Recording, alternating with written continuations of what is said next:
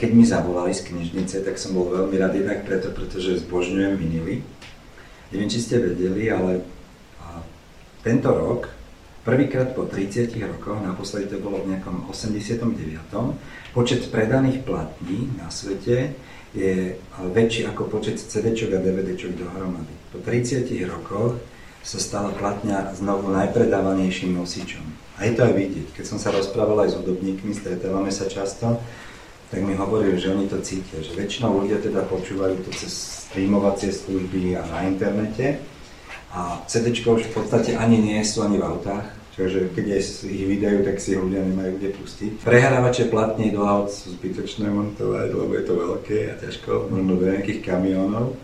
Ale je to zvláštne a dokonca a ja to zase poznám z domu, teraz budem osobný, lebo mám syna, on spieval v zbore bratislavskom chlapčenskom, teraz už nie, lebo mutuje, ale keď bol menší, tak mi vždy hovorí, že ti pustí plátňu. že prečo? Že ona je taká mekučka. Ja som začal potom pátrať a zistil som, že naozaj, to je pravda, nevedel som prečo, ale možno aj vy to tak máte, že tá platňa sa vám tak príjemne počúva. Ona je nahratá vraj, ja som nie technický typ, ja o tom rád hovorím, asi to študujem, ale mi to potvrdili aj zvukári. Ona je nahraná na takých špeciálnych frekvenciách, ktoré sú ľudskému uchu príjemné.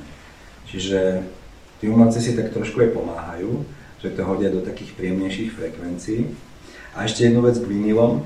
Chytilo ma to, zbieram vinily, chodím po burzách a už ich schovávam, alebo doma mi hovorí, že keď doniesieš ešte jednu platnu, tak sa odsťahuješ, tak mám v aute asi 20 vinilov skrytých a tak postupne po nociach strkám na miesto.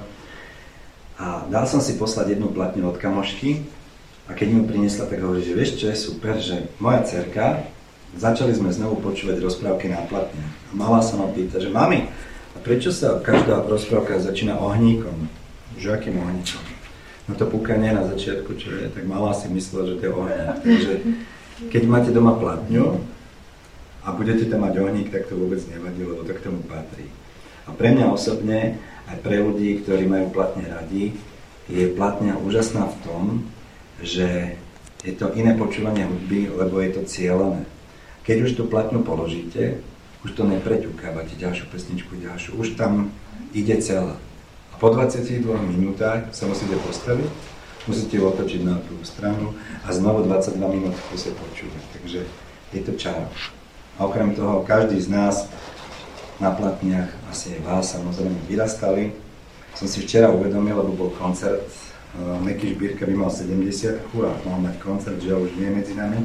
A včera bol veľký koncert, kde jeho kamaráti, umelci, kolegovia spievali jeho pesničky a robili sme rozhovory aj pre RTVS a bol tam Peťonák a rôzny iní. Ja som si uvedomil, že každý z nás mal doma určite aspoň jedného žbírku, nejaký elán, rozprávky a to sú veci, ktoré nám aj tú nostalgiu vracajú.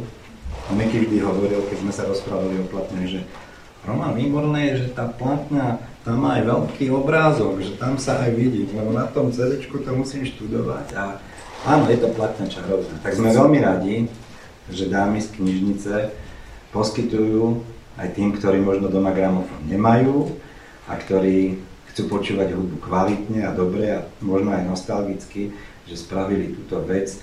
A slúbujem za seba, teraz aj pracovne, že budem šíriť dobré meno.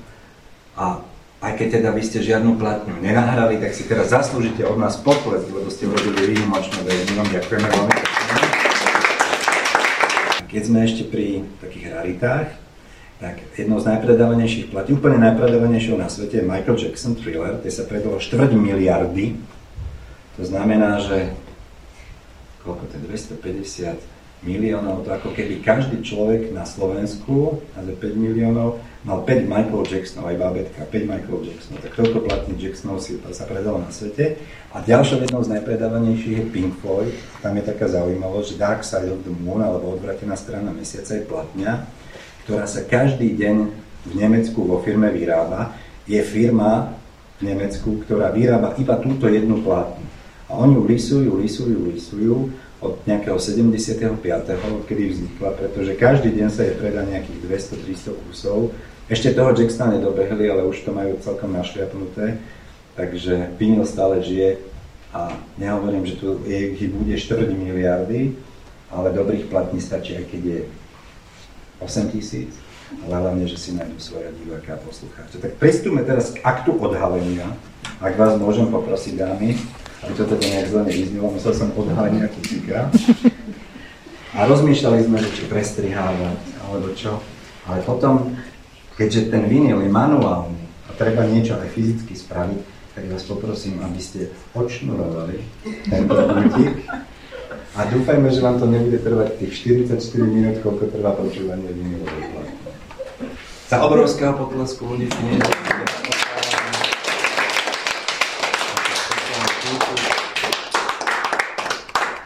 patrí vám veľká vďaka za to, že to funguje. Keďže hovoríme o muzike, to už je priestor pre fantastických hudobníkov, ktorí sú pripravení.